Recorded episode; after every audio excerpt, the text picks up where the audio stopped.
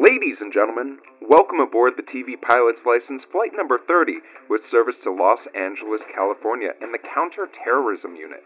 We ask that you please fasten your headphones at this time, secure your podcasting device, and remember, if you hear a mysterious beeping coming from a fire extinguisher on board of the plane, please notify your flight attendant immediately as we need to make a call to Jack Bauer. Welcome to the TV Pilot's License. My name is Geoff Kerbis, joined by Max Singer and Rich Inman. How you boys doing? Hot today? damn, it's 24 time. Let's go. I'm so excited. I, I, I could have watched this episode 17 times just to get my adrenaline going. I don't even need this right now. Oh. I don't even I don't even need this giant cold brew. I was going to say the other option is the events that happen on this podcast unfortunately do not happen in real time. Otherwise, we would be here forever.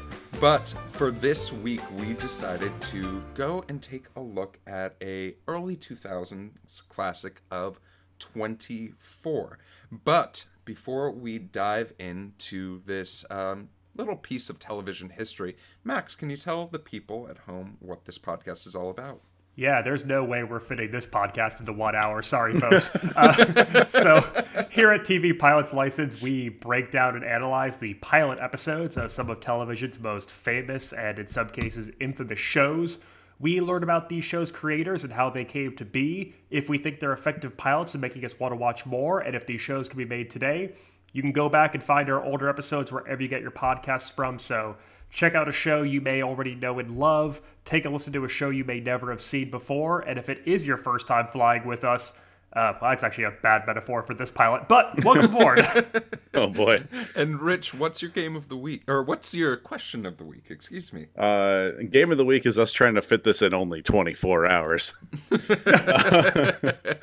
uh, my question of the week is uh, I want you guys to both think about a problem that you incurred this week. And I want you to think about how Jack Bauer would make that problem either better or worse, Oh my god. Uh, and how he would solve it. well, I had to take my dog to doggy daycare today. Uh, and I think Jack Bauer would probably have solved it uh, very much racing through the city of uh, Minneapolis uh, as fast as he can, not taking any care into whether or not civilians are crossing the street. Um, inevitably, someone would have been shot by a dart gun um, that looks conspicuously like a very, very real gun. And then um, there would. I would have to imagine there's broken glass, uh, just because I had to wait for a minute before someone could get my dog, and that's not acceptable to Jack Bauer. We're in real time, and we don't have time to spare. Uh, and my dog would be traumatized throughout the entirety of it, so he would be worse for wear. Max, what about you? Uh, so, despite you know what we perceive 24 as in the pilot, Jack Bauer's ultimate weapon is intelligence, uh, getting intel and resources, and uh, this we're recording this the opening weekend of the NCAA tournament. March Madness is upon Oh. us. And I needed a lot of intelligence to fill out my bracket this week. and I believe that Jack Bauer uh, and all of his techies and hacking and his crew at CTU could have helped me with crunching the numbers, analyzing the data, perhaps uh, hacking into some playbooks for some teams, and helping me make a better bracket. I love it. There are no Cinderella stories at CTU. Rich, what about you? Uh, okay, so I took a little bit longer uh, in in line at Universal Studios today than I really would have wanted. So I think Jack Bauer would have came into Super Mario World and would have tortured people until I got to the front of the line. so in that case, Jack Bauer is worth every single dollar the U.S. government is paying him. Somehow, Red Jack, shell. Jack Green Bauer shell. is still cheaper than uh, the Fast Pass at Disney World. Uh, Call it shell. um, Damn it! well, Rich, thank you for that question of the week. Let's talk a little bit more about 24. But before we learn a bit about the show's history, dive into this pilot, a quick synopsis for y'all. Counterterrorism agent Jack Bauer races against the clock to subvert terrorist plots and save his nation from ultimate disaster. Nice and simple. I think it gives us a really clear idea of what's about to happen. But That's Max, a pretty open book. That's, What- that's a lot of blank pages. Before we dive into the timing of when this came out, Max, can you tell us the history of how this got made?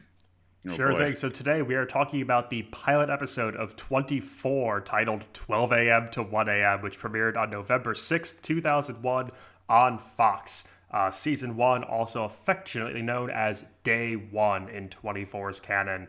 Uh, so we're talking about two TV writers today, uh, Joel Surnow and Robert Cochran. And these two actually have a really long history of working together prior to 24. Uh, they've actually been in writers' rooms together since the late 1980s, having been writers and producers on CBS's primetime soap Falcon Crest, as well as ABC's police comedy drama uh, The Commish, which starred a young Michael Chiklis. In 1997, they actually go on to create their first show together, uh, the USA like secret agent drama La Femme Nikita, based on the Luc Besson film Nikita from the early 90s. This show is actually the highest rated basic cable drama in its first two seasons and has gone on to become something of like a, a cult favorite amongst 90s action fans in the years since. So that show is canceled in 2001, and in 2000, Serda and Cochran they're looking for another project to expand, you know, their careers. And the story goes that Serda gives Cochran a call and pitches the concept of a 24 episode drama that takes place over the course of a single day, each episode just being one hour of a day. And according to interviews with the two of them, Cochran responds by saying, Forget it, that's the worst idea I've ever heard. It'll never work, it's too hard. and that could have been it. And But- and and do you know the famous location? I actually had a 24 connection this week of the famous location Okay. of this meeting. So the, I have to mention this fact because every single interview about the creation of 24 mentions this location. It, it's in everything I found season one DVD commentary, old Hollywood Reporter articles, oral histories of the show. Einstein The two- Bagels? Close. Yeah, you're not far off. the two met up for breakfast at the IHOP in Woodland Hills. You goddamn right. Goddamn right. I Van was Owen so Street in Fallbrook. What's up? Without even trying. I literally drove by that uh, that IHOP this week, and after after reading the Wikipedia page, like the Wikipedia uh, note that they met at the Woodland Hills IHOP, I was like, "Damn, that's a really big IHOP." And the fact that it came up merely 48 hours later, Do we think that people who are a big fan of this show go to that IHOP and try to find the table and sit and be like, "This is where it happened. This it's like that, is where it's like that 24 table that Anthony Bourdain and, and Barack Obama sat at in Vietnam. Yeah, exactly. It's encased in LA's, glass. LA's full of these places, like the story of like I think it was Quentin Tarantino writing either Pulp Fiction or Reservoir Dogs at House of Pies in Los Feliz. I believe it's like David Fincher working on I want to say Fight Club in like a Denny's on Sunset. Just these places of lore. Uh, Rich, I'll meet you out in Woodland Hills. We'll go get a Rooty Tooty fresh and fruity.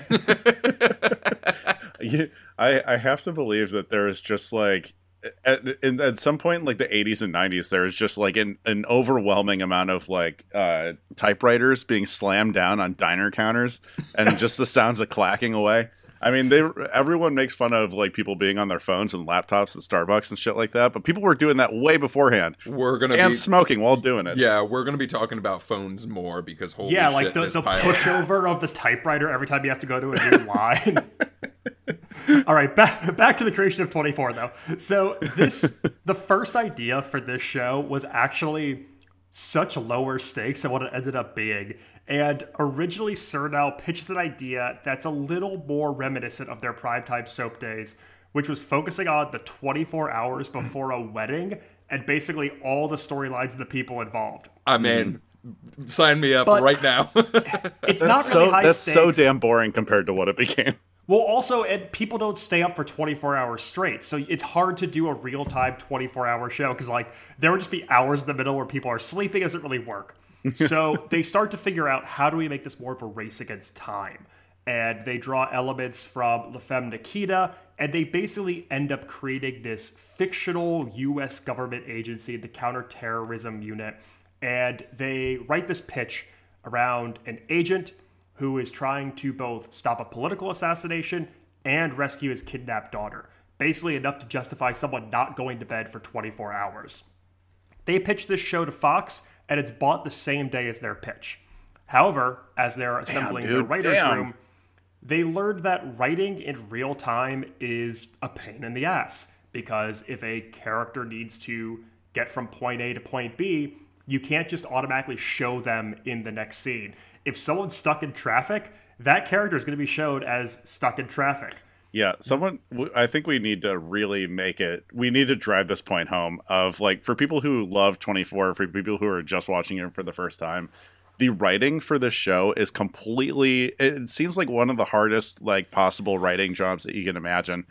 Because you you cannot put any character anywhere anymore. There is actual logistics that you have to worry about. it's it's we'll talk about it but i i love how realistic like some of the writing that they use in this show is of like yeah you know when two teen girls are driving out to a random furniture store uh, out in the valley uh, You know. they're going to be talking about absolute nonsense and it's going to sound like jibber jabber but like that's real that's what's going to happen when you're Yeah, driving for if your 30 to car 40 is at a red light, your car is going to be stopped at that red light for an appropriate amount of time. Mm-hmm. Um, they kind of get around this by introducing the idea of we're going to tell multiple storylines uh, alongside each other. That way, if you do need to justify like a time lapse, you can cut to another story for a little while, which ends up being kind of their saving grace here.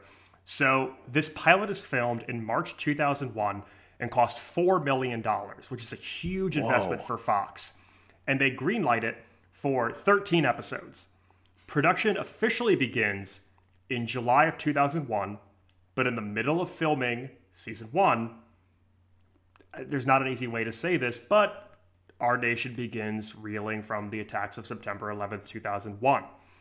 Production on the show continues despite network mandates for what's dubbed blue sky shows and comedies. Mm-hmm. And they do delay the premiere of the show from October to November. Yeah, it's one week. They they a- delay it one week after a national terrorist attack. So they delay it from October 30th to November 6th. They also only agree to air the first three episodes of the show. Hmm. So Fox basically says we're going to put three episodes out there and we're going to see what the response is. Now we're going to get more into this with the legacy. Um, that's this show's legacy, not the spin-off 24 legacy that happens years later. Um, What a but it turns gamble, out dude. that people like really, really respond to 24. I'm excited to, for us to get into why, and that's going to take us to day one, 12 a.m. to 1 a.m. Yeah, I love it. So I do want to add one little fun fact about the legacy of this show, and it's who directed this pilot episode. A man by the name of Stephen Hopkins, and for most that might not mean anything, but this is the man who's also responsible for directing Predator 2 when the Predator is in New York City, as Yeah, well as uh, one of the Nightmare on Elm Street uh, spin-offs, The Ch- Dream Child, um, and also I think he did the Lost in Space movie in 1998. So really, we're bringing a variety of expertise here. Um, but we start off, and let's dive into this pilot with a little bit of a different opening than we are used to on Oh, yeah. this show. Uh, we start off just with beeping, um, and we see some graphics on the screen and then 24 appears uh, and then we get the following quote the following takes place between midnight and 1 a.m on the day of the california presidential primary uh, and the events occur in real time as we mentioned uh, but suddenly while we're told we're going to be in california uh, we are in kuala lumpur uh, in the streets seeing a man sort of just going about. The dustiest, the dustiest street in a major met- metropolitan area. but um, through this, we're seeing that he's doing something that has to do with satellites, and we something is afoot in this instance. Um, and it appears that based off of the actions of this person, um, we are seeing uh, really brought to director Walsh, who gets a phone call at some form of event that there is set to be a hit on a presidential candidate. Listen, just because somebody is slinking through the streets of Kuala Lumpur, entering a pin code to get into a door, using a laptop that's in like a secret steel coated briefcase transmitting to a satellite in outer space, does not mean they're suspicious. Yeah, that's how you how you used to get on Google in 2001. Yeah. This is also the first of many times we use this shot where we see the same character or the same event from multiple angles and picture in picture. And it's it's so cool. It just sets the tension. It sets the stakes for this. And i love this camera work here. Um the lighting in this show is so cool to me in that like it's not necessarily the best lit. There there's shadow, there's dust. We don't see people's faces all the time. They do a really good job. Uh, I saw a description of like the lighting almost being like comic booky at times in yeah. this, and I love I love the color palette they it, use. It Uh, reminded it- it's me really of- cool. It reminded me a lot of like Indiana Jones color palette in a way of like when you were not in the U.S. It always had sort of this like ancient feel to it, um, and almost like this really interesting filter. But the thing that cracked me up about this, we have these multiple shots like all over the screen, um, is not but like a month later from the December 7th of 2001, the new Ocean's 11 uh, comes out starring George Clooney, directed by Steve- Steven Soderbergh. And literally using the same sort of shots of having multiple things going around around the same person. And you have to know that like Steven Soderbergh's watching this and being like, "Are you fucking kidding me?" Yeah. like I, we literally were about to premiere this really cool idea, and then twenty four That they spent the it. world's most amount of money on. Yeah, exactly. On, at Terry Benedict's casinos, and this is what happened. Um, but yeah, from this instance, we see Brian Walsh, and we're transported to Los Angeles. Um, it is late night, and we meet our potential um, victim of assassination, David Palmer, uh, who is set to be the target of terrorists, but is in the midst of just planning for this very important primary date. That's right. Uh. David Palmer, uh, former Cleveland Indian uh, starting player, uh, and uh, and voice of Allstate Insurance, current insurance Yeah. salesman, and, We are former Major League. Baseball player. Dennis Hayes, uh, Dennis Haysbert uh, is who plays them, and I. It was one of those things where, like, you see this, you get the idea of like, okay, we have a face to the name, um, but then in a very stark contrast, we go to what appears to be a very typical American family.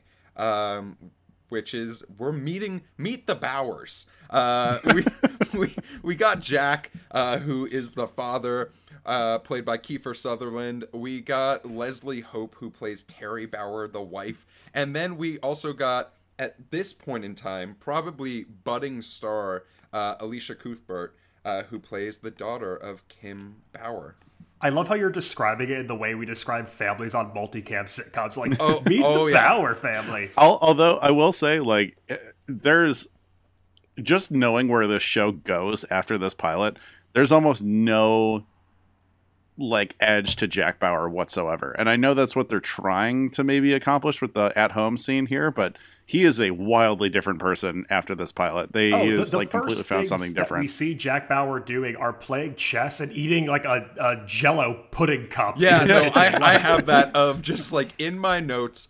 Um, there's two things that really off put me about this scene. One, Terry Bauer only speaks in a whisper and only a whisper. It was one of those wild things. And then also, um, when was the last time that you were like, "Ooh, I need a snack"? Just get me a Jello, and I'm gonna just slam that thing down in front of No one wants a damn Jell-O. while having a conversation.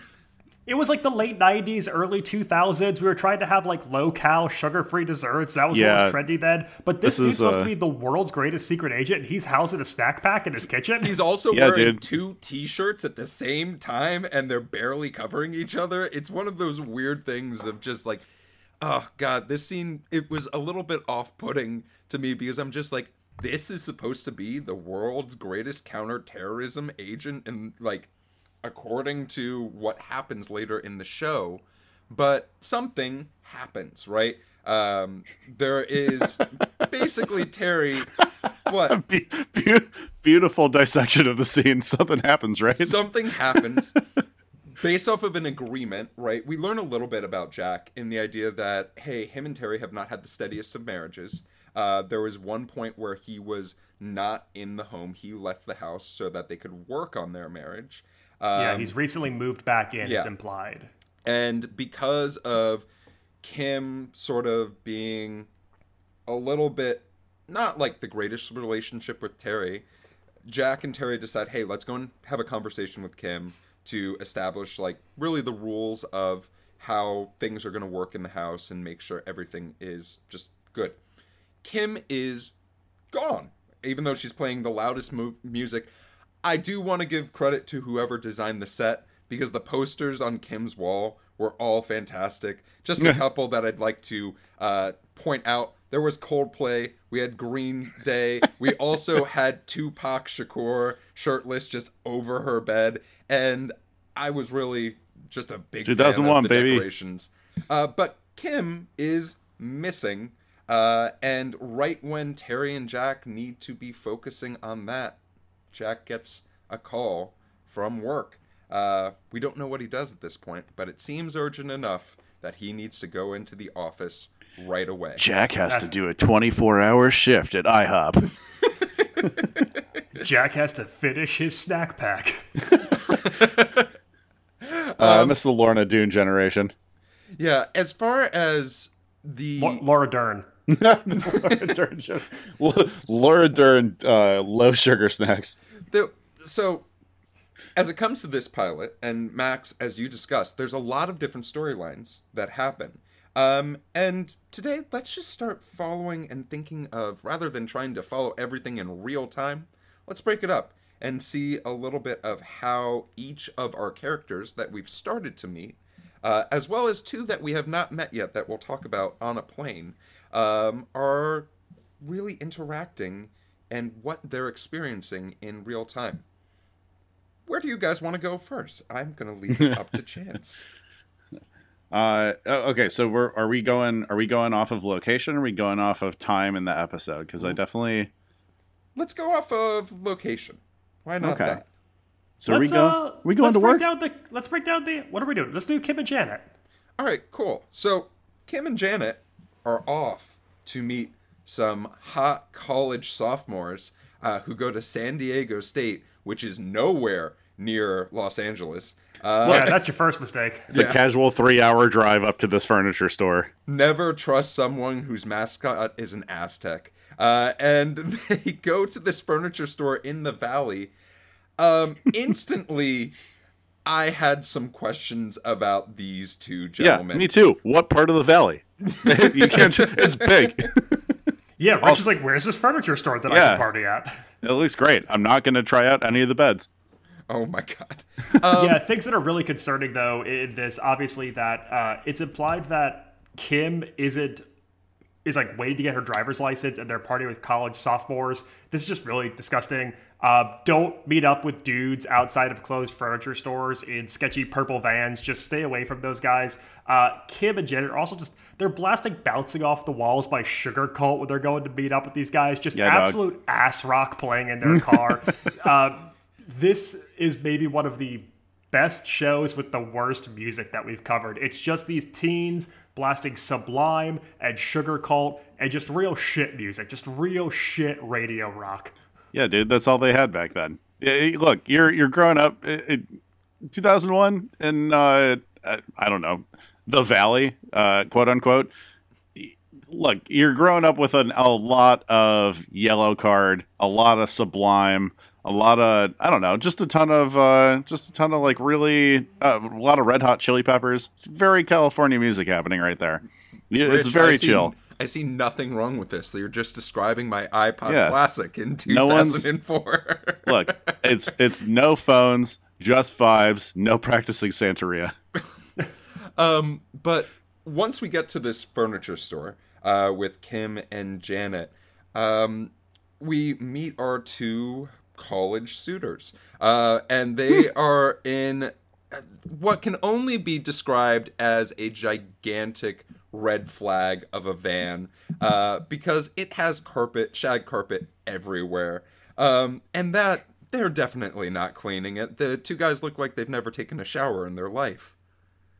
Yeah, this is pre Instagram van life. Uh, so this is kind of like a little too low rent. I would not trust the uh, I would not trust the interior of this van. Yeah, Rich, as you were saying, there's sort of been a period between like there was a period between 1980 and 2010 where li- living in your van was not really a cool thing to be doing anymore. No, in fact, it was sometimes related to a crime.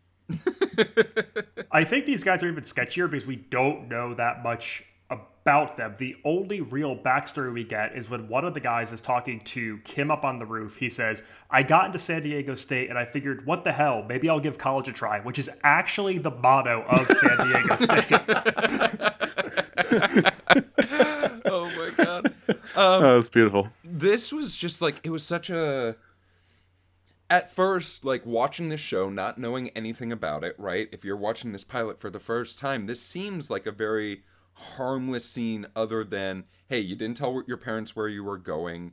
Uh, you're meeting up with these college guys.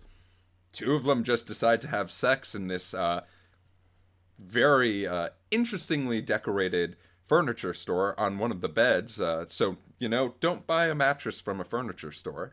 yeah, this is all like antique furnitures. Who's who's hiring like a 19 year old dude who lives, I don't know, potentially four damn hours away? Like, what what are they doing here? This is just the opposite end of the spectrum from like the really cute IKEA scene from 500 Days of Summer. um, but during this whole thing, um, Kim's friend Janet is just crushing beers, right? She is yeah, going dog. to town. Um, the guy ready for San Diego State. With, yeah, does not seem to be.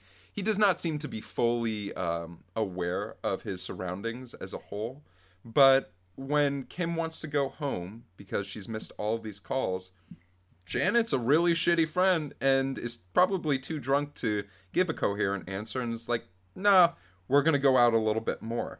Um, and that is when, at least for Kim, things seem to be getting a little bit scarier Mm-hmm. because mm-hmm. when she thinks they're going home, the guys drive away, tell her to shut up, and they are going off into the mysterious night, unaware of where they're going.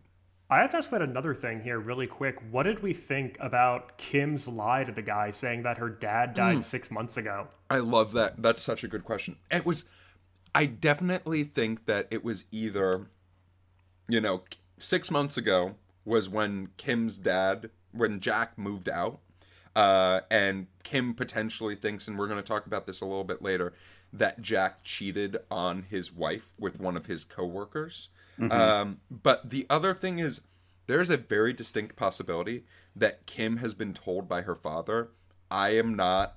You do not know who, or you don't know what my job is. You yeah. cannot tell people that I'm alive because of what I do and how important it is for the country as a whole. Yeah, I, I think uh, he kind of has to live in the shadows a little bit. I mean, judging from the context of this episode, because there are like the, the the very first guy who starts like transmissioning signals and stuff like that. They're mentioning like the Serbians and stuff like that. It, it's like re, it's related to his involvement in like the Bosnian Serbian conflict in like the in the early '90s so he has been on the national, uh, the international like uh, anti-terrorism scene for quite a while, and I have to imagine this is just some form of witness protection strategy for her that uh, that they worked out, especially if they have the like if they have like custom passwords on all of their electronics and it's like 2001 it's like flip phones that you type with t9 it's like it's not it's not it's not a wildly uh, like connected and uh, and hackable uh, software like it is right now. And I have to imagine these are just like they they have definitely put in place some like safety procedures. Yeah, and it's very much like, and of course, I'm going to bring this to a nerdy space, right? It's like the Yeah. superhero's dilemma of wanting to have a real life and having a family, but knowing that that puts your family up to all the harm that you face because they're easy targets, right? This Like, is why we haven't become a nationally recognized podcast yet with with six million listeners. It's because uh, Yeah, we uh, just- we we don't want the fame. yeah, We don't want it. Yeah, I- the listeners can't know who we are and what we do. Yeah, this is why we don't put out any of the videos of, of our faces. Those are all AI generated. um, but now that we've talked a little bit about Kim, I'd love to talk a little bit more about what's happening with David Palmer um, at his primary headquarters, we'll call them, in LA. Um, as they're in these headquarters, we sort of get this understanding of, hey, he's really being seen as a top candidate uh, that could make Yeah. some large change. We're seeing like CNN on the screen of them showing videos of President of uh, Palmer like going to rallies and all these things. Um, but as soon as they're like starting to quiet down for the evening, everything's not all right, right? Like they get this mysterious call um, saying, "Hey, we're gonna run this story," and as Palmer starts to freak out a little bit, um, he calms down. Person definitely says they're gonna run it no matter what he threatens, mm-hmm. and we sort of don't know what else is what is happening. What is the skeleton in the closet for David Palmer? I think it was a great. It was an interesting choice of them to not give much attention to the actual campaign ca- headquarters for most of this episode. Like they cut back to it maybe like two or three times, but overall, I mean, for the reason for all of them being there, for them all like uh, basically being the catalyst of this entire storyline, that there's going to be an assassination attempt, and obviously, I guess when there's an assassination attempt, you don't inform the person you think is in danger. I don't know. I don't know if that what that protocol is, but they that I mean, what Geoff just described is like the entirety of David Palmer's like plot line for this entire like hour long episode. Yeah, Yeah, I think the first cut here is pretty strategic in that it's like after we get the intel of the soon to be assassination attempt, and we get this sort of like contrast, this calm before the storm, and like mm-hmm. they're working on the speech, the the energy is good, they're excited for tomorrow, what it has in store, and as we see the Palmer campaign throughout this episode, that sort of casual jovialness decreases each time. Uh, it goes from being like lighthearted speech edits and very jokey to getting a uh, a very strange phone call on one of the staffers end uh, from a character that we'll discuss a little bit later on. And then the third time is when they're getting a call from a major news network. Because that, that's something that we need to mention too. It's not just some random call of like Drudge Report, I'm going to link you. This is like a, a major primetime news story that's going to come to light. That's going to threaten his campaign. Well, Max, to be Not- fair not- to David Palmer, he is the senator from Maryland. He's not used to Pacific Standard Time. For him, 1 a.m. in the morning is 4 a.m. He's been up forever. It's true. You got to live on an international schedule, man. You got to learn how to sleep when you can. Sleep on the plane. But Max, as you were saying before I so rudely interrupted you, Oh, uh, then I guess the, the last thing here is that Palmer in the world of 24 is described as being the first African American with a real shot at the White House. And Absolutely I- leveling a, a crushing blow to Shirley Chisholm, which is not uh, super unfair. I, I was gonna say, like, I, I think like Al Sharpton has ran at this point. Like, people have like making uh have had campaigns, but yeah, David Palmer is seen as this. Jesse Jackson has is seen as like this real contender, and I do just like how we get a little bit of him, but like, he's not a major part of this episode. Yeah, it was definitely. I like the idea of putting a face to a name in this instance because it could have been very easy to just say, like, hey, we're just going to say, like, oh, there's this really important primary person who's going mm-hmm. to be uh, possibly the target of an assassination attempt, and you have to save him. Instead, Totally. it instead it's like here are the stakes, right? You're going to start to really embrace this guy who seems like super nice and super interesting and like just a good like someone whom you might vote for even though because we've all seen the other version of this where this character is just a MacGuffin. Yeah. Like we've all seen the story where this person is just uh, a name that is used to drive a plot forward, but now we actually get a face to it. yeah, and we understand that they're not What, for for the people at home and all for also for myself, what is a MacGuffin? A a MacGuffin is a person or object that its sole purpose is to drive the action forward, although they're not necessarily like a major character themselves. So like everything in Lord of the Rings is centered around the ring. In the Avengers movies, they're looking for the Infinity Stones. Um, in Saving Private Ryan, Private things. Ryan himself is a MacGuffin because the whole thing is you're trying to get to him. Mm-hmm. Is it a reference to something? Is something named MacGuffin at some point?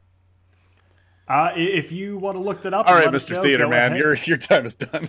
yeah, I studied theater. This is a film term, Richard. Oh, Yeah. I'm so sorry. there we go. um Waiting for MacGuffin. but I, I I like that this character has depth. I like that this character seemingly has flaws that we will find out if you watch more than just the first episode.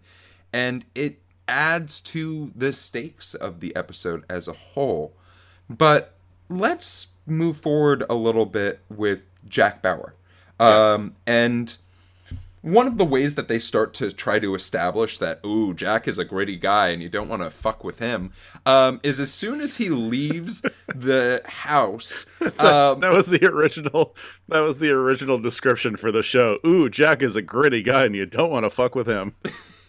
jack calls this guy named vincent who seemingly is kim's ex and like this 30 I love this interaction. interaction gives us so much background on how shitty of a decision maker Kim is because not only is Vincent most likely drunk, he has like a loose lipped cigarette in his mouth and a gigantic tattoo on his back that just says Irish. Uh, happy St. Yeah. Patrick's Day This, to everyone this dude listening. followed Sugar Ray around for a while. And you can just tell that he's this is Jack's first instinct. Somehow he has Vincent's cell phone number. Somehow he is able to call him and threaten him while also Vincent has nothing to do with Kim at this moment. And it's sort of the establishment of like, hey, if you're fucking around with my daughter, you are going to get fucked up. Um in a much more network This is the uh, HBO friendly version. phrase. in, in honor of Vincent's really shitty Irish back tattoo, we are recording this episode on St. Patrick's Yeah. Day. yeah, that, that's why Sláinte. we chose 24. That But yeah, so far, only. all we've seen from Jack Bauer is eating jello and harassing teenagers. Uh, he's he's not a great dad. yeah, he he has somehow developed like a very casual relationship with this dude, and it's just so it's so funny to me that he's like that they can have this back and forth together because if anyone knew what Jack Bauer did for his real job, that man would be afraid for his damn life. But they do this with Jack multiple times in this pilot too, where it's like in the midst of dealing with like the big story, Jack uses like his agency to do a little thing affecting the Kim storyline too. Yeah. Uh, we we see this where like the first call he makes after like being told you need to report to CTU is calling her ex boyfriend. There's a point uh, a little bit later on which doesn't deal with like the main storyline, so I'll just say it now. But it's like you think he's trying to get like hacking intel into trying like to- the main yeah. case, but it's actually him needing to get his daughter's email password. Yeah, his daughter's email. Which Also, her, her oh my God, password her is password life is life sucks. sucks. So, question So- for the two of That's you: such a bummer. Do we think that Jack? Well, first of all, that's a super shitty password. We need a few numbers in there, a few random symbols as well. Um, no one's gonna guess the most like boring emo girl password. Someone like she listened to like an Avril Lavigne album like one too many times and came up and like made an email account. That's that's basically what that was. So, speaking of Jack as a family man, because obviously Kim is on the back of his mind, even though there is a national crisis that may or may not happen. Do we We'll think- get to it. Do we think that Jack is uh, the type of dad who, when a new boy shows up to the house, just is polishing his rifle uh, on the couch? Or do we think he's more of a handgun guy that he just pulls it out while o- answering the door? Yeah, Jack's more covert than uh, than uh, brandishing a weapon at someone who's new into his house. Also, they kind of don't want to draw suspicion. I would imagine, like you know how like if you're in the FBI, if you're in the CIA or whatever. Uh, actually, FBI is a little different. If you're in the CIA or something like that, some sort of co- covert ops situation, you're not talking about it ever because I think that's how you get killed by the by the U.S. government. I could see Jack doing the thing where he shakes your hand and just slowly he's squeezing it harder and harder Yeah. and harder, Or listening to each uh, listening to each bit of cartilage tear inside your fingers. like getting a feel for the pulse on your wrist. the handshake where he pulls you in and he's just like, I know what you were doing yesterday or something like that Oh, to man. absolutely terrify you. You guys haven't watched this season, but there in a future season there is a handshake based bioterrorist threat on David Palmer, which is so funny that you brought that up. So incredibly funny. Oh man. Um, Back but to CTU. we get to we get to CTU, right? Um, and we start to get introduced to some of these, um, some of Jack's coworkers, right? Uh, that he is going to be working or working with. We have Nina, um, who seems to be like Jack's second in command almost, uh, and then we have the Tony, um, who has the greatest early 2000s soul patch I have ever seen in my yeah, life. Yeah, it's it's its own character. yeah, and and like one of the things that is said uh, fairly early on is when Jack gets to CTU, he's informed like, "Hey, I'm only informing you. There is a potential hit on this person, but also you have a s- side mission, side quest, uh, and that is we think that there is someone involved at the CTU who is allowing this to happen." And I feel like they're using now, I do not remember. I watched 24. I do not remember this first season, but I feel like they're using Tony almost as a red herring, right? Yeah. Of being able to be like, he has a soul patch, so you automatically can't trust him, and he seems like he hates Jack. Yeah, there's uh, they do a lot of red herring stuff in this show. It's like eh, it seems like every single episode there's at least 3 like are they the bad guy kind of things and I think this use of Tony is kind of it's a little bit to come back and bite them in the ass uh in the way that the kind of like just fear of brown people uh thing just like becomes a recurring theme in this. I mean, they try to do a better job of making sure it's not like just the Middle East attacking the U.S. in this show, and I, I definitely, I don't know. Well, okay, let, let's preface by saying we have we have now discovered that there's a mole in CTU, and I think that's a really important thing to establish on episode one because that really sets up an extremely long plot point of like who is it? Who is it? Even though there's only so many actual people in in ctu um but yeah they really give you the ah it might it might be tony it might be And tony Just for those at home, when Rich speaks to the mole, we are not talking about the game show in which people travel the world or Australia, uh, and someone's trying to ruin the cash f- flow. why do you think this is a game they have kim we, we get a really important line from Walsh here, though, in this closed door meeting with Jack, where he says, Don't trust anybody, not even your own people. And it basically sets up one of our rules of the show, which is that, like, everyone minus Jack is a suspect. Mm-hmm. But what's interesting in contrast to that is everyone suspects Jack, I think. We get a little bit of background information here where Jack was involved in a sting on a few crooked agents mm-hmm. who were, he says they were good people, but they did a bad thing. And it sounds like some money was embezzled from some previous cases. And Jack was the guy who cracked down on them. So a lot of eyes are on Jack when suspicions arise because he has this rep as like, I, I guess for lack of a better word, like being a rat almost. Yeah, which is I think is important in the trustworthiness of Jack Bauer, really, because they do, uh, and several times throughout the show, they'll they'll like try to make Jack be the potential villain and stuff like that, or like at least make it look like no one trusts him. And uh, I think establishing him as the person who would go and essentially not be on the side of their collective group is kind of nice because we have the current reality of police unions being wildly overprotective over terrible cops and terrible like FBI agents and things like that, like just very very dangerous people. And it's nice to know, it's nice to see him as kind of like what America really wants, which is someone who is going to hold his fellow you know counterterrorism unit people uh, accountable, which is nice. Yeah, and this show was written pre 9/11, but Jack acts as sort of this like moral conscious Mm-hmm, Captain America type character. He's the guy who he he's gonna do the right thing. He sticks to his code. He sticks to his moral compass. Uh, he wildly oversteps and takes advantage of the Patriot Act and things like that. It does some very sketchy uh, means to get to his end, but like Sure. he does it with like good intention.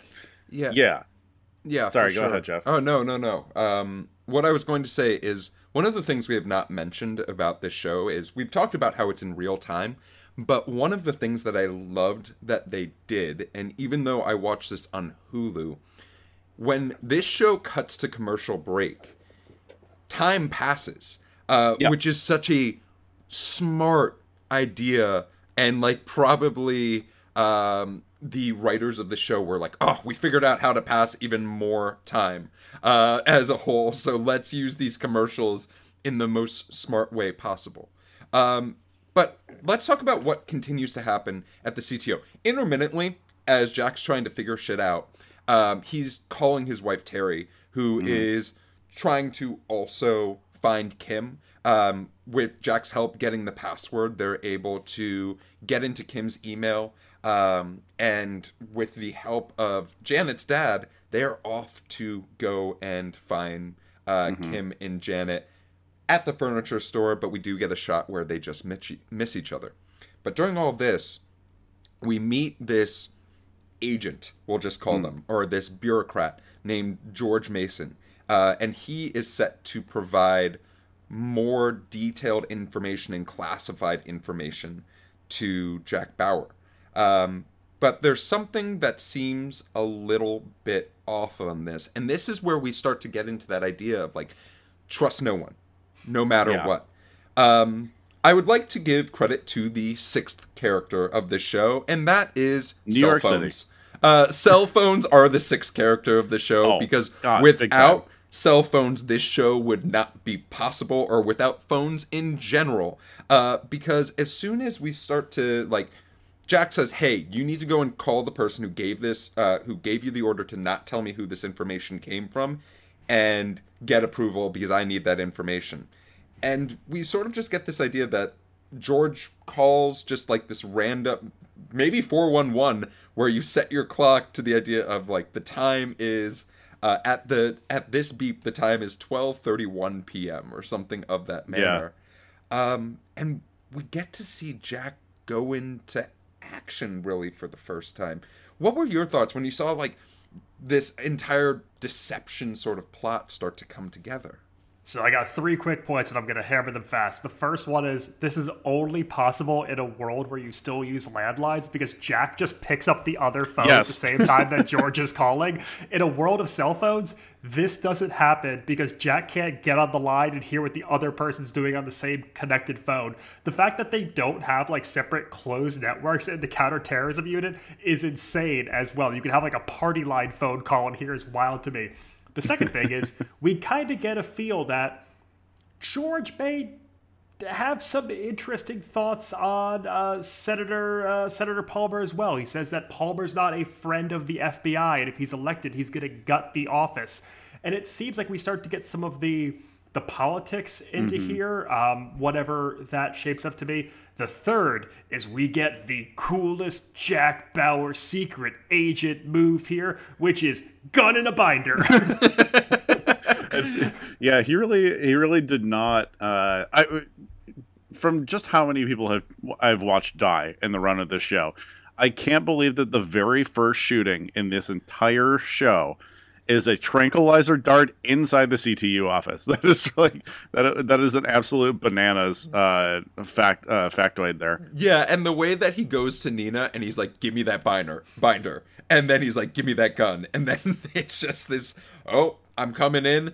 George is like, "Oh, well, I tried," and like, here's the information, and then he just shoots him right there. Was uh, was You know what I also wonder is that uh, okay, so this uh, another major moment of this is uh, this is where you kind of see the very first break of Jack Bauer in general of just being, oh my god, what's this guy capable of? If Yeah. he's going to shoot someone in his own office, like what what is he going to do next? Yeah, because he goes very quickly from like cool, calm, and collected to dart to the leg and sleeper hold on the couch. yeah uh yeah it, it- i think this moment and i just i just realized this now that we're talking about it that this might have been the moment where the creators of the show are trying to test how much violence they can actually get away with.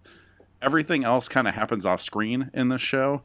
Um eh, like a lot of like the actual like danger happens off screen whereas it just very quickly doesn't in the in the remainder of this uh the series um, but I think this is kind of like a dip in the toe in the water of uh, of Jack Bauer violence. Well, you speak about there not being that much violence in our face yet, but I'm gonna just like casually, for no reason whatsoever, bring us to an airplane uh, that's flying over. Uh, that's flying somewhere around the Mojave Desert. That's not important. Uh, with we'll our biggest about- red herring yet. yeah, and there is a man who seems a little bit a dark and mysterious man Mm-hmm. uh, who has agreed to photograph David Palmer uh, for a magazine. There's no there's no photographers in Los Angeles, famously, so they Yeah. got to bring one in from Germany.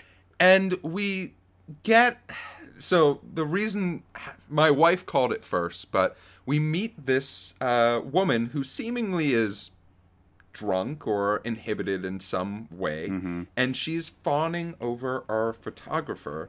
Uh, once she finds out that oh you're you know David Palmer, um, we get our second sex scene of this show, uh, which is real Boom, fast. baby. Uh, we, you know, Mile High Club, congratulations, high fives all around. In the Uh, biggest damn airplane bathroom you've ever seen.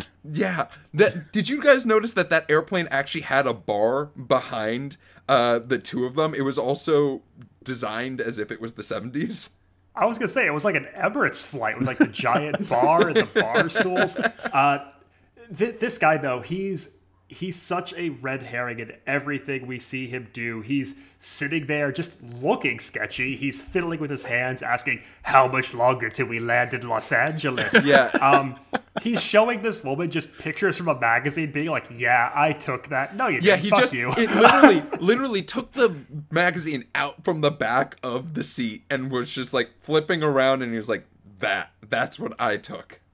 But what I think is is cool here and how like the misdirections work is we see him get on the phone from the plane and call someone who's like in Senator Palmer's circle at one point, and all I could think is like, oh, like the calls coming from inside the house. This guy's obviously. Uh, a, a terrorist of some kind. He's got a connection literally sitting right next to Senator Palmer, and uh, things change. Things change over the course of this flight. Yeah. I Um, would sure say so. Yeah, so let's go back to the CTU really quickly. Um, during George's uh, little drug induced nap that Jack Okay. was responsible for, um, Tony did some um, research on George's finances because Jack thinks that George had something to do with a couple hundred thousand dollars going missing from a case that they worked earlier. Uh, a a few bank years account ago. in Aruba. Yeah, a bank account in Aruba, and he's using this as blackmail to better understand where this information is coming from, what are the sources, and we do have this like interesting the many sides of Jack Bauer, right? Seeing how skilled of an interrogator he is, what is he willing to do to get the information and find the truth of the information as well. Also, in his pursuit of information, we get the line that just best encompasses U.S. intelligence and politics in 2001, which is Do you have a warrant? Okay, if it's pretty important.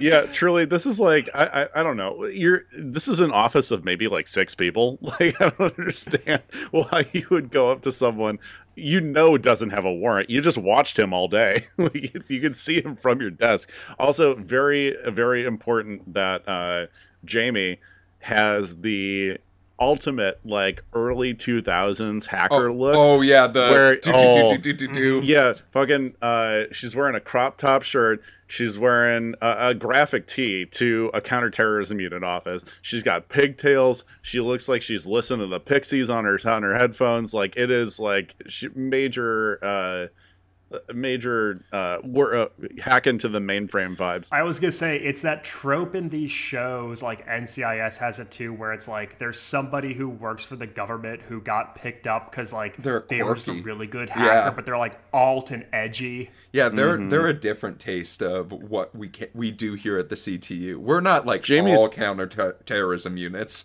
We're Jamie cool got ones. so bored of making the best Xanga pages on on Earth. it's time to put her uh, skills where they really matter, taking down Al Qaeda. Oh my god, Max, go for it.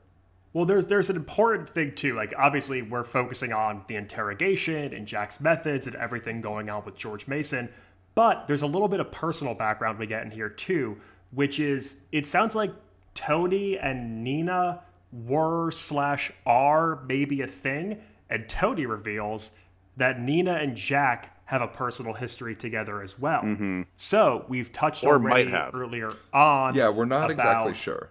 we're not sure, but there there's crumbs being laid out there. We know that Jack's had trouble at home. It seems like Tony has animosity towards Jack. There may have been a Jack and Nina fling at some point. So we are we're just dropping more crumbs. Like this entire show is just like dangling threads that we're going to go down at some point. So- yeah, for this office being wildly small, there's a lot of inter-office drama for people you can visibly see and have within earshot from you. all- I would hate all to day. be in this HR. They, they are just up to their ears. What HR? They just use dart guns when they disagree with people. True. um, there yeah, that's gonna be a hell of a meeting. Before the interrogation, though, with George, there is this really interesting scene between Nina and Jack where they discuss the idea of what makes a bad person, right? And sort of the uh, the morals that are associated with it. And Jack very simply says they were good people, but they did one bad thing, and that was one thing too much. Um, we see Jack get into action, right? He's able to basically just show George, hey, this is um, we found the bank slip that you took all of this money, um, and I'm gonna press this button in five seconds. Uh, initially, George gets up. I thought he pressed the button, and I was like, badass as hell. Like, way to just like frame yourself. But we don't know who the source is. George gives it, and then gives Jack a very stern warning of you have no idea what you just got yourself into. Uh, this will not be the last you hear of me. Um, before This is I not the assume last he you'll just- of me, Bauer. I just assume he just blows up into smithereens at some point in the rest of the season. Oh, Rich, I wish you didn't use that term because we're going back to the airport. Oh, no. um, and this is when I think this show was able to establish the grandeur, the stakes of the show. Um, after It's also where 3.9 of the $4 million was A spent. hundred percent. Because this mysterious woman who was flirting with our photographer and um, had sexual relations with our photographer walks to the back of the plane, and we see our photographer starting to look for his wallet, um, or what we assume is his wallet.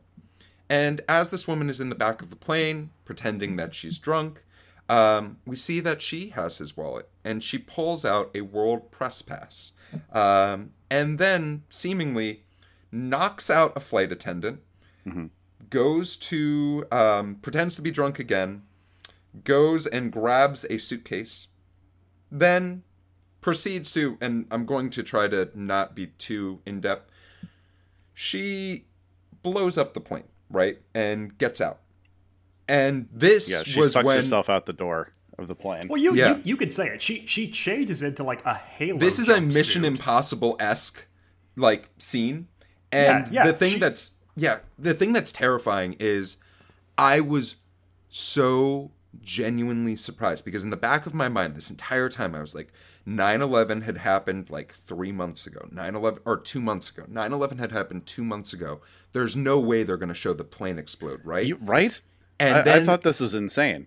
and then they show the plane explode and i just was sitting there and like we were all old enough to remember 9-11 pretty you know vividly and remember the idea of what happened that day those videos and Except was for me, I'm 18 years old. yeah i instantly was taken back god damn it rich to um when to 9-11 and i just thought like if I was watching this show and someone who had just gone through that, would I be able to continue watching? So you you see the explosion from inside the plane's cabin. Yeah. One of the edits that was made to this pilot is not seeing the explosion from the outside Yeah. of the plane. That was cut for TV. But you still are in the wake of this national tragedy seeing someone take a bomb out from a fire extinguisher at a time where we're thinking that anything could be a bomb, anthrax packets were showing up, things of that sort. Um, you know, we're seeing a, a household object revealed to be a bomb. We're seeing someone incapacitating a flight attendant. We're seeing them change in. And then we see them halo jumping while plane wreckage Yeah. falls alongside them. All of that said, this was also the moment in this pilot where I was like, holy shit, I'm in. Yeah. Like this this was the moment for me where all of the slow burning, all of the red herrings, all of these suspicions of characters everywhere you looked, like came right into focus for me and I was like, "Oh, like oh fuck." Mm-hmm. Yeah, stakes are insanely high for as for as bit of as much as like a Don't kind of down on his luck dad trying to make things right at the beginning of this episode. All of a sudden, you know he's just gonna like absolutely snap into action. He's going to f- go full like John McClane on everything, and and like, I, yeah, I, it, the stakes are just insanely high uh, almost immediately, and it is not a cat and mouse game. It is uh, we need to we need to like prevent massive disasters. Yeah, and so the actress that um, portrays this role of this woman, whose name we have not found out yet, um, is Mia Kirshner, um, who I think just does a really great job of switching tone, right? Being Two Face. Um, to lighten the mood a little bit, if you're not familiar with Mia Kirshner, she is in not another teen movie as the stepsister uh, to Chris Evans' character and absolutely kills that role. Um, I I highly keep recommend. forgetting that was Chris Evans. Yeah, What a um, what, what a, the yeah. biggest damn career change that you could possibly imagine. But this Congrats was- on the glow up. Max, I, I absolutely agree. This was the moment where I was just like, oh, I should watch another episode, right? Because if this is the stakes of this show, if this is what, oh, if a person is willing to kill everyone on an airplane to get a press pass, then what are we possible? What is the possibility? And I'm I'm a dumb viewer. I felt like a dumb dub here because I'm like, oh no, this guy's creepy. He's sleazy. he's calling someone in Palmer's camp. There's no way he's really a photographer. Not the way that he said I'm a photographer. Like there's a gun in the camera. He, but then he's like swigging martinis. He's letting his guard down. And the twist, I was like, oh, like I should have seen that coming. But just to show this real time experience, right? One of the last shots of the show is is we as Jack has gotten this information from George Mason. Um, we find out, hey, there's been a plane exploded over the Mojave Desert. Um, and we see all of these establishing st- shots of our different storylines all come into frame, and the clock kick uh, ticks up to 1 a.m. in the morning. It is, our and our episode is complete.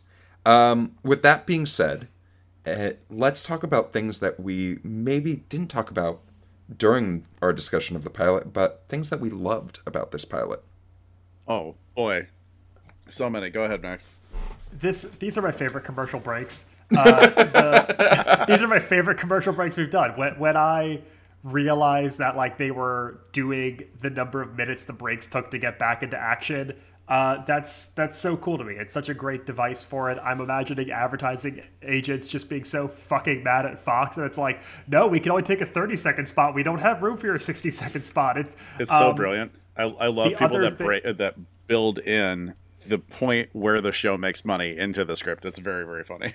Uh, capitalism, baby. Um, the other thing is there's so many other characters here that you have to raise questions about. The first time that Teri gets that call from Alan York, I didn't even know if I should believe that that guy was who he says he is. Yeah. And when they're like driving to the valley together, I'm like, is Teri in safe hands? Is this guy really the friend's dad, or is this somebody like who knows who Jack is and he's trying to isolate Teri? And so this show, like, it creates these moments of suspicion and mm-hmm. paranoia where it's like you have to be paying attention at all times. You have to be on guard. You have to always be looking over your shoulder.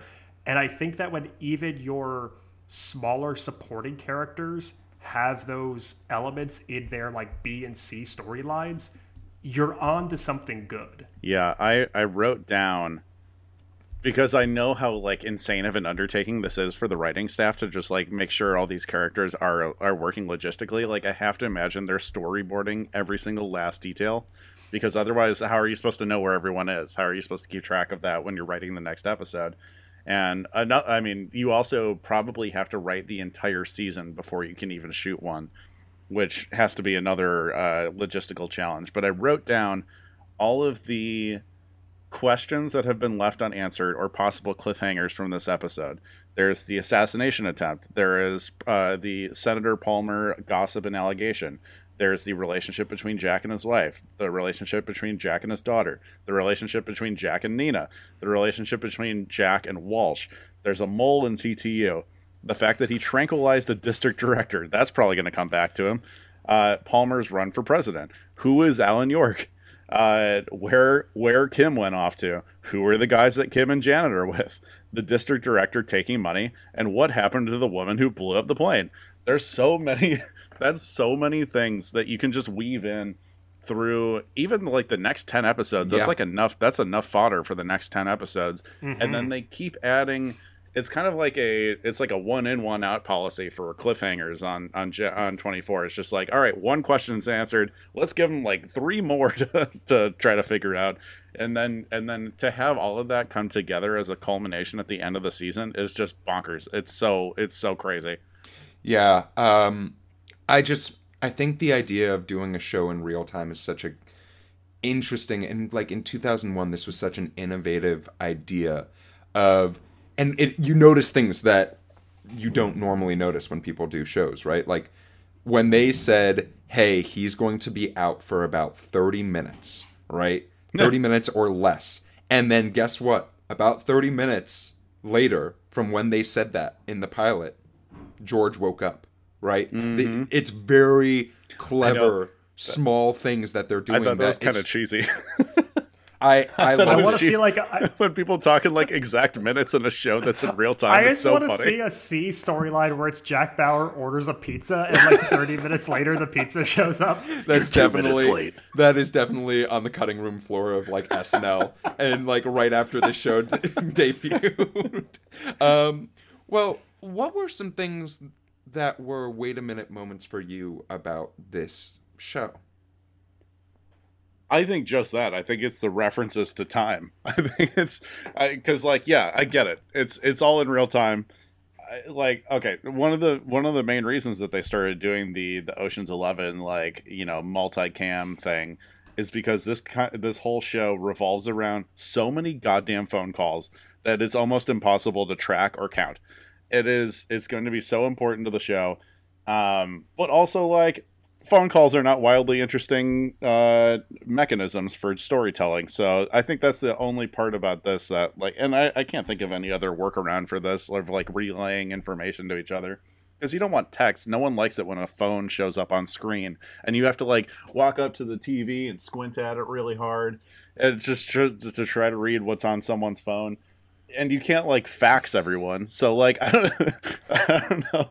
Are like are people going to like Kinkos to relay information to stuff? And this is 2001, so if you were texting, you had character Yeah. limits per month. You could only send so many texts on your Yeah. plan. What Max- happens when Jack Bauer runs out of minutes? Max, what's your uh, next week? what's your wait a minute moment on this show?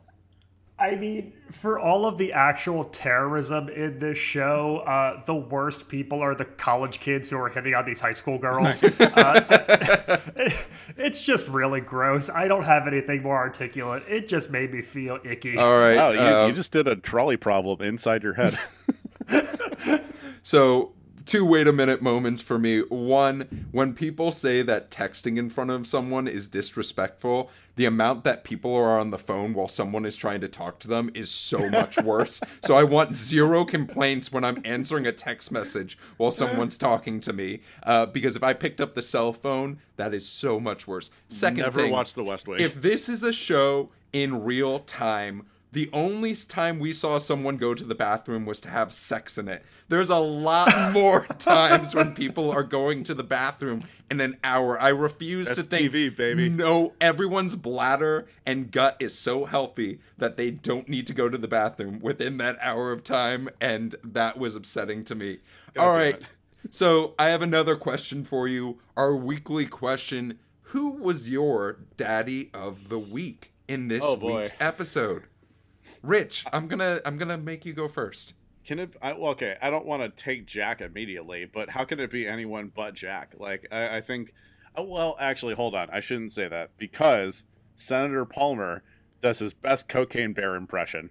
and, and that was my daddy of the week moment because that was hysterical. Number one, to have just like a serious actor do that in general.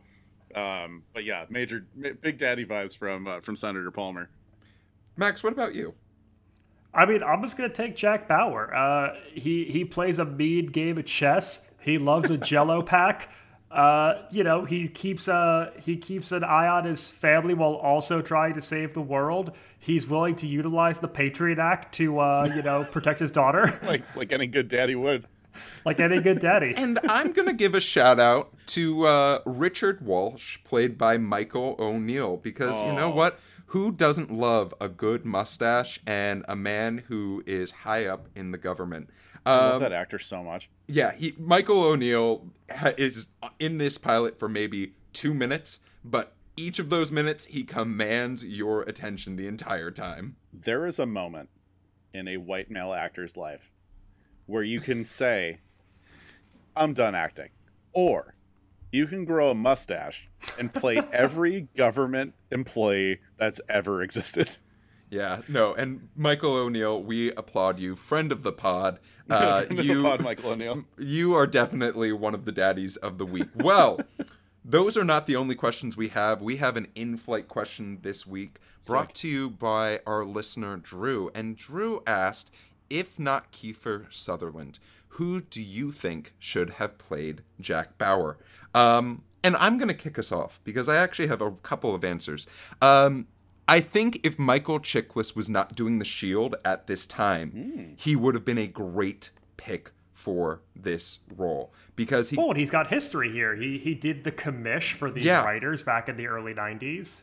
and a good one. the other one that sort of came to mind, um, and this is my other serious one, is uh, Shemar Moore, uh, whom a lot of people know from Criminal Minds. Um, really talented actor. I thought he would have brought a little bit more charm to the role, uh, while also being able to turn it on.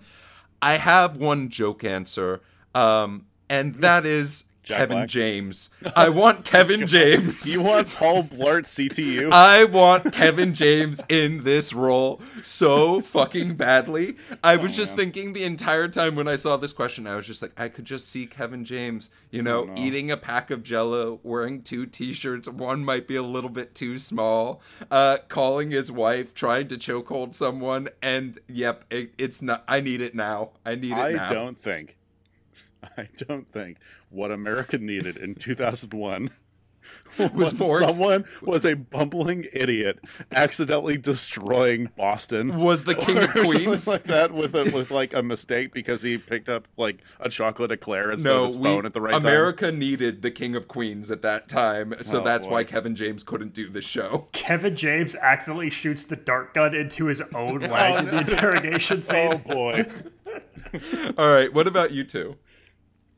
So for me, I have to give it to an actor who owes a lot of his career to the type of role that Jack Bauer set up. and that's going to be Gerard Butler. Ah, great choice. Because there is no Olympus has fallen without Jack Bauer. There is no plane without Jack Bauer. Uh, the new movie, which Gerard Butler plays, uh, Chris Plane. But also, like I, I thought about, uh, he also like played the, like the sensitive dad part in the worst hour of funny people with Seth Rogen and Adam Sandler. so like we've seen these two sides to him. Obviously he's a movie star and he probably would have been I don't know if he was 2001, but yeah, I'm gonna say Gerard Butler. Uh, joke answer because I guess it's what we're all doing. Richard Kind because he's on a cop show now. He could've done it. yeah, that's a great choice. All right, Rich, what about you? it's our weekly Richard Kind appreciation moment. uh, okay, so I don't, I don't know how old either of these people are, but I know that they would do exceptionally well at this. My number one Doesn't answer, matter. Say it anyway. my number one answer, since he refuses to be James Bond, is Idris Elba, and since we know he I can was thinking do, about that. uh, we know he can do an American accent extre- ex- extremely well because no one knew that he was British when he did The Wire. No one. Yeah, I wa- I was Uh, gonna say he was doing The Wire at this point in time, so he like, would have been perfect. Yeah, he would have been great for this. Um, my other answer, and I don't think he would have been old enough for this because I don't know how much older he is than Elisha Cuthbert, to be honest, uh, is uh, Keanu. I think Keanu would have done an incredible job at this, uh, coming off hot from The Matrix, which I think came out in 99. oh, Keanu would have been old enough for this role. He got his career started like in the 80s. Yeah, but he, I mean, he, he looked really young in in The Matrix, which had just come out like a, a year or two prior. He's just babyface. Jack uh Jack Kiefer Sutherland just has been like shade smoking and hard drinking and playing for in bands since he started Stand By Me in the mid '80s. Yeah, I don't think he had to put on any makeup for Lost Boys. Uh, uh, and uh, yeah, uh, joke answer is Carrot Top. I guess I don't know. I, I can't think of I can't think of a good one. guns are a prop.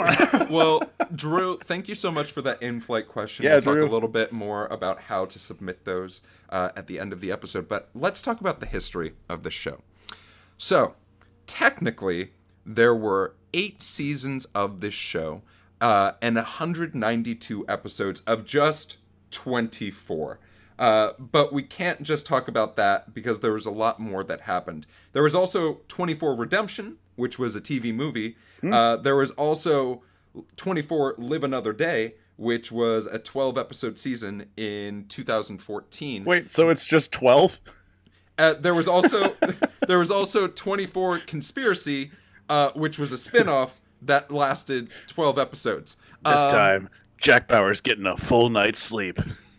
So this show, this series had really great ratings. Um, the first episode of season one had 11.64 million viewers, but season five had the series' strongest ratings overall, with a premiere of 17.01 million viewers and an average viewership of 13.78 million. Uh, In- and funny enough, it ranked number 24 in its fifth season, which was its highest funny. ranked season in 2006. That is Uh, the season two that all of the creators of the show, including Kiefer Sutherland, have said like this is when we hit our stride, which I Yeah. think is pretty wild because that was, I mean, that had to have been 2006, 2007. It was or something like 2006 when they, This is like uh, well into the yeah. Iraq Iraq War and like Afghanistan invasion and stuff like that. So I'm like, well, they had so much material to work with I with. guess, yeah, damn, it's like a revisionist history thing. All right, so let's talk about the awards for this show. So this show uh, was nominated for 134 different awards, and won 36 of them, including the pilot winning Emmy for Outstanding Writing for a drama. And uh, it also, the pilot won single camera picture editing Ooh. for a series. Is Uh, this our first pilot that's won an Emmy? actually Desperate Housewives was. Um, pilot but- won the Emmy? Yeah, the pilot Oh, no won the way. Emmy. Uh, but you know, just in case you might be curious who they beat out, uh, for Hmm. writing they just beat out a small show called The West Wing, uh, and for editing they beat West Wing again, but they also beat out this little known HBO hit called The Sopranos. Uh-huh. Um, don't know if you know them. Uh, also, those Shout out to Creative Arts Emmys wins. Creative Arts matter. so yeah, we support the SNL strike that's happening on April 1st. These two Emmys only represented two of the 20 total Emmys that this show won between 2001 and 2010. It also won two Golden Globes. Uh, you can find all of the episodes, uh, TV movies, and additional seasons on DVD if you still like those things. Um, there were also actually You can also find them on. VHS at my parents' house. There was um you can also find it on Hulu. That's where I watched it. Rich probably watched it on a Russian blacklist site. Uh there were also Hulu. no no Rich Hulu goes out of his way.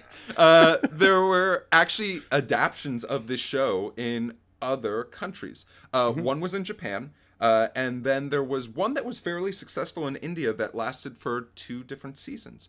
Uh, the show, ha- there had been a lot of attempts by Fox to bring this show back. Uh, as recently as the spin-off of 24 Conspiracy. Uh, but really, Kiefer Sutherland's sort of been like, eh, I'm not sure about that. And like, we'll see the script. Um, but who knows? Maybe this is the continuing history of 24. Talking about this show's legacy, like its Emmy wins, I just all of the Emmy dramas now go to just like rich people who are mopey in designer suits and like 20 years ago you won for just like shooting people in the face and now it's just like corporate takeovers and Downton Abbey whatever the hell else like we need we need more shows like 24 winning primetime Emmys Well, that is the current history of 24. But, Rich, let's end things right. What is your game of the week? I did a lot of searching around to try to find a good game for this week.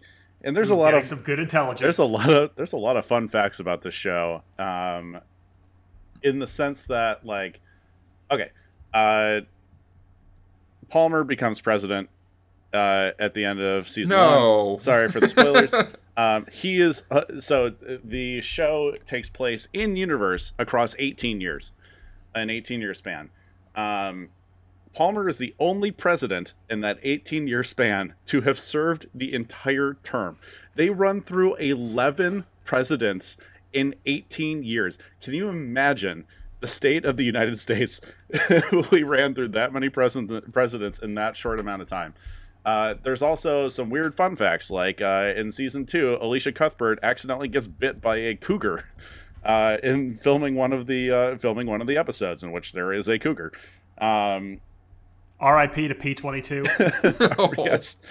Um, but that is to say, this is all misdirection because we've been playing Rich's game of the week this entire time. done done What? done done The following takes place between the, the hours of 1 p.m. and 2:30 p.m. on a on a Friday afternoon. Um, for major fans of the show, um, you know, Jack Bauer's job is incredibly stressful, and being on a network TV show, you can't swear at all. So, they're developed. Eh, there by the second season, there was a pretty viral sensation of a 24 drinking game, where every time Jack says the word "damn," you take a drink. Now, I have said "damn" a certain number of times this entire episode, and I want you guys Oh, to fuck. guess: was it six times, was it eight times, or was it twelve times? Rich, before I. Uh, six, that is not counting, That is not counting me explaining the game. All right, but Rich, I just have to ask for the audience: Have you just been marking down on a sheet of paper every time you say "damn"? Yes, indeed, I have. oh my god, this is thrilling. Um, so I I am going to go six times. I think that you've only said it six times. What do you think, Max? How do we know we can trust you? Yeah. How do we know this is accurate? He's he has a tranquilizer dart point, shot, like pointed right at my head right now. 12 times. Max, you were correct. I have said it 12 times throughout this episode. Motherfucker. I trusted you, Rich. Hey, whoa, whoa, whoa. Net- network TV show. Network TV show. Oh, mother father. um, well, Rich, thank you so much for that. For game. the our weirdest game, uh, the for biggest red one herring of my, game maybe of the week. one of my favorite games of the week that we've ever done. Before our plane comes to a land, I have two questions for you, gentlemen. Would you continue watching this show? And do you think this show could be made today? When I sat down to watch this, I thought in my head this was going to be a hard no for could be made today. I, I, I just had this idea in my head of like post 9/11 TV, the lay of the land, where where's a country, and watching this, I I'm an absolute yes. This could be made today. Mm-hmm. I, I think more than anything, we've embraced the anti-hero on TV so much in this time. This is still like I think season 3 of The Sopranos at this point when the show premieres. We're going to get characters like Walter White and uh, Saul Goodman and, and uh, Don Draper in the years to come. These dramatic anti-heroes, Kendall Roy. So, yeah, I do think that a gripping espionage show following this like by any means anti-hero could still do well on TV today. Absolutely. Um, and yeah, totally. I would absolutely keep watching this show. The the last chunk of this episode, those last 10 minutes with all of the lines coming together, the plane explosion, I I was in. I absolutely want to keep watching this. Rich, what about you? yeah, I have to agree. I, I think there. I mean, uh, I mean, a terrific point about kind of white knuckling it through the first like little bit of the show because you don't know where precisely Jack Bauer is going to like show like I don't know American ignorance or like where our um, where our feelings were towards certain uh, certain countries at the time, or like our our blatant xenophobia that existed in the first like couple of years following uh, following 9/11. And I think w- one show that did an incredible job of not to get too far off the rails. One show that did an incredible job of taking their very first episode after September 11th to the correct message is the West Wing because they made their pilot all I mean they made not the pilot they made their episode following 9/11 all about not profiling people protecting the rights of of Muslim Americans protecting the rights of people who look like those that attacked us and um, this show shows a lot of the details of torture and everything that we went through. I would love to see kind of like a reckoning for that in a show that it would be made today. There's also gonna, I mean, the massive difference in how intelligence is gathered right now compared to 2001. I mean, just like leaps and bounds ahead. And it'd be interesting to see how they navigate things like drone warfare, bioterrorism, um, things like that. Because you know legitimate threats and we do have people in those exact jobs right now um, it would be very hard to make this not giant among the qanon contingency and like like gun nuts in this country. Um, i'm hoping that that wouldn't be the case but that is very much like i don't know the kind of blatant xenophobia the kind of like pro torture by any means necessary to protect the country kind of feeling that we had back in 2003 etc is something that I hope would kind of be taken out of time, but I think it would be it would just be for the wrong audience right now. But I still think it would be made I made mean, today. that's that's every single made for Amazon Prime movie starring mm-hmm. Chris Pratt that's coming out Oh though. That's that's every single reboot of Jack Reacher and uh, you know Yeah, uh, it's hard not to politicize stuff. anything. Like there, there are there are these shows and movies still getting made, and they don't turn us all into QAnon. Yeah, and what I'll say as far as my answer is I think the version of the show could definitely be made today. Um, I think we would have to not focus so much on the counterterrorism unit Mm. as far as maybe expand this to the idea of how the government deals with a crisis and having a little bit more of the idea of and I know 24 does a really good job of seeing it from the president's perspective and all that, but I think that that sort of larger scope mm-hmm. would allow for more people to get into it, more issues to come up, and for more a variety in what the seasons is. It's not just oh, it's another terrorism attack, uh, or it could be oh, this major tragedy happened, and this is everything that's happening around that as a whole. Like right, if there was a 24 where there was a successful terrorist attack on the US and it's the 24 hours that surround that that'd be really compelling television to watch um, and i know